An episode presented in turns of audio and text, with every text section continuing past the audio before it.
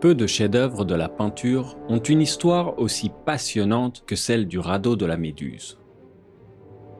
Peint en 1819 par un jeune Théodore Géricault de 28 ans, il a parcouru les décennies et est exposé depuis 1945 au cœur du musée du Louvre à Paris.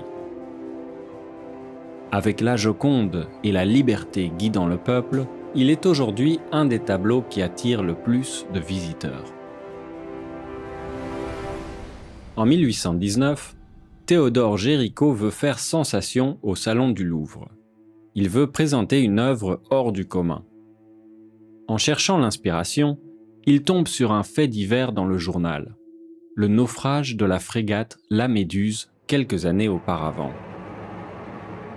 Ce bateau avait comme mission de restaurer le royaume de France en dehors de la métropole après la chute de Napoléon en 1815 il devait amener des centaines de militaires au Sénégal pour reprendre le pays aux Anglais. Louis XVIII envoie le capitaine Hugues Duroy de Chaumaret, un royaliste qui n'a plus navigué depuis des années. Au large des côtes africaines, la Méduse s'échoue sur un banc de sable. Elle est immobilisée. Les marins scient les mâts et les parois du bateau pour construire un radeau de 20 mètres sur 7 et le remorquer avec les canaux de sauvetage. Le radeau, ingénieux mais de mauvaise qualité, n'avance pas très vite. Le capitaine décide de réquisitionner les canaux pour aller chercher du secours. 149 membres de l'équipage restent coincés sur le radeau.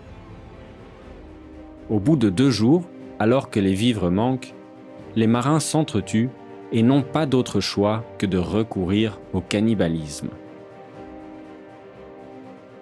Après 13 jours dans l'immensité de l'océan, les rescapés aperçoivent enfin, au loin, les voiles d'un autre bateau, l'Argus.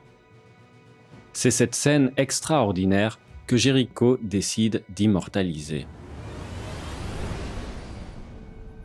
L'œuvre s'accompagne de plusieurs points intéressants. D'abord, la symbolique est tellement explicite que le tableau a servi plusieurs fois, encore récemment, comme illustration de naufrages politiques ou sociaux. En plus, dans la réalité, il y avait très peu de marins français d'origine africaine. Or, le personnage qui appelle au secours en haut du tableau est noir de peau.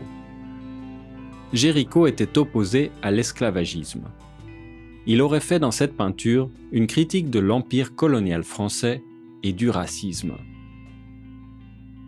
Et le triangle de construction de l'œuvre révolutionnaire a été réutilisé dix ans plus tard par son ami Eugène Delacroix dans La liberté guidant le peuple. Et finalement, renforçant sans le vouloir le mythe de l'œuvre, Géricault a utilisé de la peinture riche en plomb. Au fil des ans, le tableau s'assombrit. Ne perdez pas de temps pour aller l'apprécier au Louvre. Chaque jour qui passe, le tableau disparaît un peu plus. Question. Avez-vous déjà visité le musée du Louvre? Quelle peinture et styles artistiques vous touchent le plus? Cette représentation fait-elle honneur aux faits historiques?